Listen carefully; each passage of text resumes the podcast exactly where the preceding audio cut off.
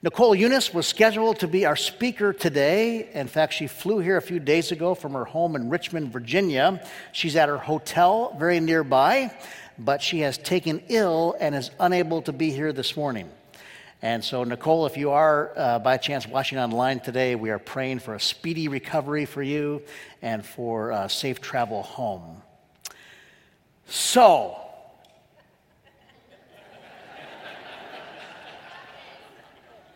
what do you want to talk about? Uh, next Sunday, we start a new series on the book of Ephesians. That is the book of the Bible for the summer, Paul's letter to the church at Ephesus. Terrence Gray is going to kick us off next week, and, um, and we're going to see the relevance of this first century letter to 21st century issues. And we're calling that series uh, Power Struggle. And so that's the book for the summer. Today, I want to kind of set up the summer by looking at one of the great Psalms of the Bible. And this psalm talks about the importance of immersing ourselves in the scripture and what it can do to change the way we think and the way we live. Uh, psalm 1 is what we're going to look at. Psalm 1, I, I picked the psalm uh, because I do think it's a great psalm to enter the summer with. I also picked it honestly because it's a psalm I know very well. Uh, and Psalm 1 is considered by scholars to be in the, in the uh, wisdom category. This is a psalm of wisdom, and it kind of reads like a, like a graduation or commencement speech that you might have heard this last month in its wisdom. And so, would you stand with me, and we're going to read this psalm all together, all aloud, uh, the very first psalm in the Psalter, uh, Psalm 1. Let's read it together. Blessed is the one who does not walk. Did did we lose my. Yeah, thank you. Let's all read together the first psalm in the Psalter. Blessed is the one who does not walk in step with the wicked, or stand in the way that sinners take, or sit in the company of mockers, but whose delight is in the law of the Lord, and who meditates on his law day and night. That person is like a tree planted by streams of water which yields its fruit in season, and whose leaf does not wither, whatever they do prospers. Not so the wicked, they are like chaff that the wind blows away. Therefore, the wicked will not stand in the judgment, nor sinners in the assembly of the righteous. For the Lord watches over the way of the righteous but the way of the wicked leads to destruction. Friends, this is the word of the Lord. Thanks be to God. You may be seated. Well, this is one of my favorite Psalms, and the, the psalmist contrasts two very different ways of doing life and gives a stark metaphor for each kind of life. In our day, people use a lot of words to describe things, but in the ancient world, they would often use metaphors pictures, images. And here, picture number one is a tree planted by a stream of water. Plant a tree in the desert, and that tree will wither and die. But plant that tree near a source of water, near a river, and an amazing thing happens. That tree teems with life, it bears fruit. It, it, produces good things for people and it delights God. And some lives are like that. They teem with fruit, they, they, they bless other people, and they delight God. That's picture number one. Picture number two, in contrast, is a picture of chaff. Chaff. Now, uh, when people would harvest grain, they would take it to the threshing floor, still do in parts of the world, and run it over with a threshing instrument. And the grain was separated from the stalk. And the stalks, the empty husks, were ground into what's called chaff. It's the stuff nobody wants. It's just waste. And in Bible times, they would take a big shovel and they would throw it all up in the air together, the, the wheat and the chaff mixed together, and the, and the wheat being weighty, being substantial, the, the wheat would fall to the ground. But the chaff being light, being non substantial, would just kind of blow away with the wind and disappear. And the psalmist says, Some lives are like that. They, they just blow away they produce nothing meaningful. And if someone asked you to choose which picture would you want to be a picture of your life, I think I know what we'd all choose. Do you, do you want your life to produce fruit, or do you want your life to produce chaff? I think we'd all choose the fruits. The problem in this world is that we often get wheat and chaff mixed up. Sometimes in our world, chaff looks like fruit, and fruit looks like chaff. How did all this happen? Uh, and the psalmist gives us a hint by describing what the fruit bearers avoid. Uh, and there's a process they go through to avoid this life of drift into, uh, if they just go on autopilot.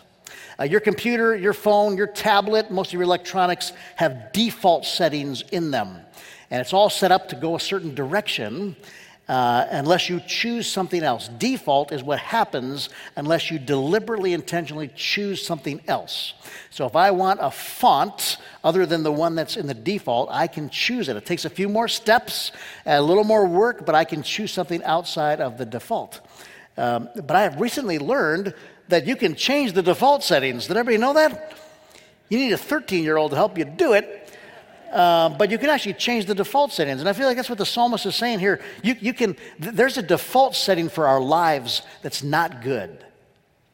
It's going to take you in a bad direction. Now, you can will against your default. You, you can, it takes a little more work, takes a few more steps. You can do it. Grin, bear, uh, just grit can, can get you through. Or you can allow God to change the default settings you go a different direction. And the way you change your default uh, settings, the psalmist is going to suggest, has a lot to do with the Word of God uh, being washed over our minds and lives. The psalm uh, begins, Blessed are those. And then he outlines what I'm going to call the default setting.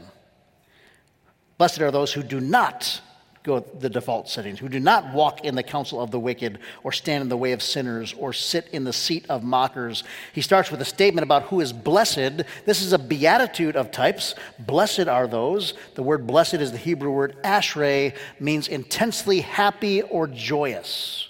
Oh, how very happy are those who, and then he outlines it. Uh, this comes from a root word that means to go forth or advance or even lead others. It shows an intentionality. And then there's three categories. Here's a literary triplet the author uses of different categories of what it means to live by default or drift. First category is walking in the counsel of the wicked. Very interesting phraseology here, walking in the counsel of the wicked. I heard someone say their definition of that is it's just, it's just how most people talk. The counsel of the wicked is just the way most people talk these days. It's much more pervasive and widespread than any of us have any idea. It's bombarding us all day, every day, and the common wisdom of the day can lead you in trouble. And it's not just blatant things, the counsel of the wicked, it's not just disobey God, it's very, very subtle things. Uh, when my wife Angie and I were buying a house, we were driving the car, having a very adult conversation about mortgages and down payments and what we thought we could afford. And the wisdom from the back seat from our four year old said, just put it on the credit card. That's the counsel of the wicked from the back seat. He just kind of picked that up from being in our culture. And and you can't put a house on the credit card. By the way, I checked. Turn on the television, surf the web, listen to conversations throughout the day. What do you hear? Acquire more, be more successful, maintain your image, look younger and sexier, get even with those who hurt you, get ahead of those who compete with you, vilify those who disagree with you all day long, you and I are being bombarded by the counsel of the wicked, and it's so subtle we're not even aware of it, and it is setting us up. It is changing the way that we think and the way that we live. And if you drift, if you go into default, that's where this goes. Second category, he uses the phrase standing in the way of sinners. Now, it's not just your thinking that's being influenced, it's your life that is being affected. And the word used here for sinner is a word that means off target. Their, their, their aim is just off. They're, they're not hitting the target, but that becomes normalized. We, we don't even think about it anymore. Our priorities, our measures of success, our self perception, our methods of dealing with conflict, the, the, the way we select heroes, all begin to conform to a society that has lost her way. How else do you account for a society in which people work at jobs they don't like, to make money they don't need, to buy things they don't want, to impress people they, they don't know? That's the counsel of the wicked that leads us down those paths. And the third category, again, interesting language, sitting in the seat of the mockers. The mockers who mock and scoff at the very things they ought to be pursuing. Now, the psalmist does not mean you should not have friendships and relationships with people outside of the faith. This is not what the psalmist is saying. You and I need to have friendships, relationships with people who don't see things the way that we do, because we need to be the voice of godliness. Uh, where would the hope of the world be if there were no relationships outside? That's not what the psalmist is talking about. The psalmist is concerned about increasing influence in the wrong direction. And there's this progression in his verbs. First, first I'm walking. I'm walking in the way of sinners, right? I'm moving. I haven't identified. I'm just kind of observing the way the world thinks. I'm walking, and then the verb changes standing. What happened? I, have stopped walking. I'm now being conformed. And then last verb, I'm, I'm sitting. I've cast my lot. This is my home now. That's kind of the default mode. It happens slowly, it happens without our awareness. Uh, and no one intends for this to happen. That is the default mode. Jesus tells a story about one man who built his house on a rock and another man who built his house on the sand. And he calls the, the, the man who built his house on the sand, he calls him foolish man. Foolish. Not evil. There's a difference between evil and foolish. He, there's just plain folly. I may have told you the story that years ago when I was a youth pastor, uh, parents came to me very uh, uh, upset that their teenage son had been caught by the police uh, with his BB gun shooting out lights in the neighborhood. And when they asked this boy, why were you shooting lights out in the neighborhood? He said, I don't know. Why won't he tell us the truth? Why won't he tell us why he was doing it? All he says is he keeps saying, I don't know. And I said, He's not lying to you. He really doesn't know. Because if he thought that through, he wouldn't have done it. There, is such a thing as just folly. And if we could find the foolish man in Jesus' story and say, Foolish man, why did you build your house on the sand? I think he would say, I, I don't know. I, I, didn't, I didn't plan to. I didn't find an architect and say, Let's find some sand to build a house on. It just happened. Nobody sits down and plans to lead a mediocre life. No couple getting married plans to get a divorce. No one walks into a bar and plans to become an alcoholic. No one has kids and plans on becoming so busy that the kids grow up as strangers. No one nurses a grudge and plans on becoming a bitter and resentful person. No one gets religious and plans to become judgmental and self righteous. Nobody plans to go to hell. It just happens. The psalmist says that fallenness is such a pervasive way of life. The alternative is radical. You and I must live by design. We have to live intentionally. We have to, to, to deliberately allow God's word to transform our way of thinking and feeling and saturate ourselves in God's mind and in God's heart. Paul wrote uh, in Romans 12 2, be transformed by the renewing of your mind reset your default system. Transformation is the work of God. The Bible never says transform yourself, the Bible says be transformed. God is the one who transforms, but we can do things in our life that open ourselves up to the transforming work of God, and we can do things that close ourselves off from the transforming work of God. And spiritual disciplines and Bible reading are, those, are some of those things that open ourselves up for God to work and reset our default settings. The tree does not produce fruit by sheer effort. Come on, fruit. The tree just stays planted and fruit comes. The tree's destiny is to bear fruit, but the tree's job is to remain rooted. Transformation is the work of God, but there is a human role. Look how the psalmist describes these intentional life people. Uh, the psalmist said, But their delight is in the law of the Lord, and on this law they meditate. When do they do that? Day and night. Now, this word law, it, it, can mean the first five books of the Bible, the, the, law, the Torah. But often in the Bible, when you see the word law, it just means uh, the thoughts of God, the intentions of God. And these people, when they, when they hear the, the, the, the beautiful thoughts of God for human existence, it just makes them smile. And they meditate on those thoughts day and night. Now, what part of your life is not covered in those two categories? The counsel of the wicked is so pervasive, our only hope is to feed our minds something new, something different, to dwell on the law of God in a way that's not burdensome, but in a way that brings life. To dwell on it intentionally, deliberately, soberly, moment by moment, so that when I see people, I see them the way that God sees them. This word meditate uh, makes church people nervous sometimes it sounds a little spooky or mystical. Um, it is, however, a Bible word. The word meditate is used 58 times in the Old Testament alone, and it carries the idea of not just thinking about God's word, but reading it aloud, sustained thinking about this truth. There's an important principle behind this. What the mind repeats, it retains.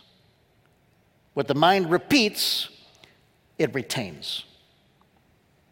What the mind repeats, it retains. Yeah, you got it.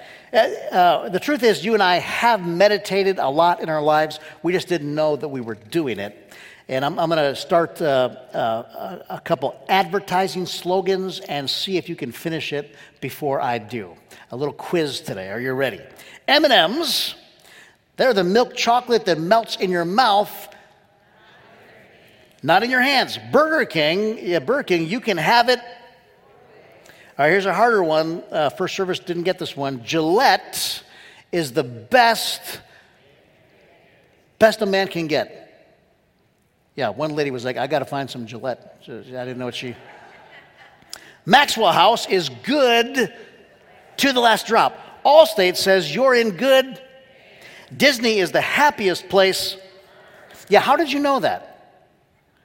because you because repetition you heard that repeated over and over and over again. Repetition uh, meditation. Uh, listen we've all meditated.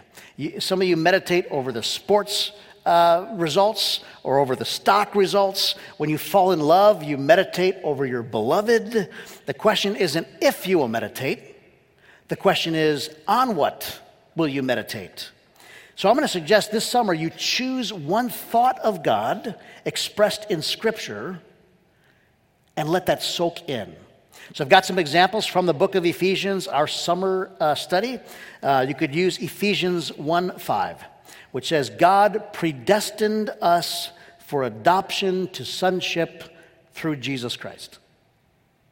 You take that one thought God predestined us for adoption to sonship through Jesus Christ.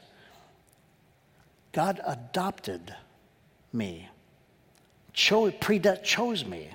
God predestined us for adoption. And you churn that over in your mind and you wonder what that means and you say it over and over again until you start to believe it that you're an adopted child of God predestined by him. Or you take Ephesians 2:10 for we are God's handiwork, created in Christ Jesus to do good works. For we are God's handiwork. And you, you churn that over in your mind. God's, what does it mean to be God's handiwork, created in advance for good works? I'm handiwork. Or you take Ephesians 3.10 that talks about how wide, how long, how high, and how deep is the love of Christ.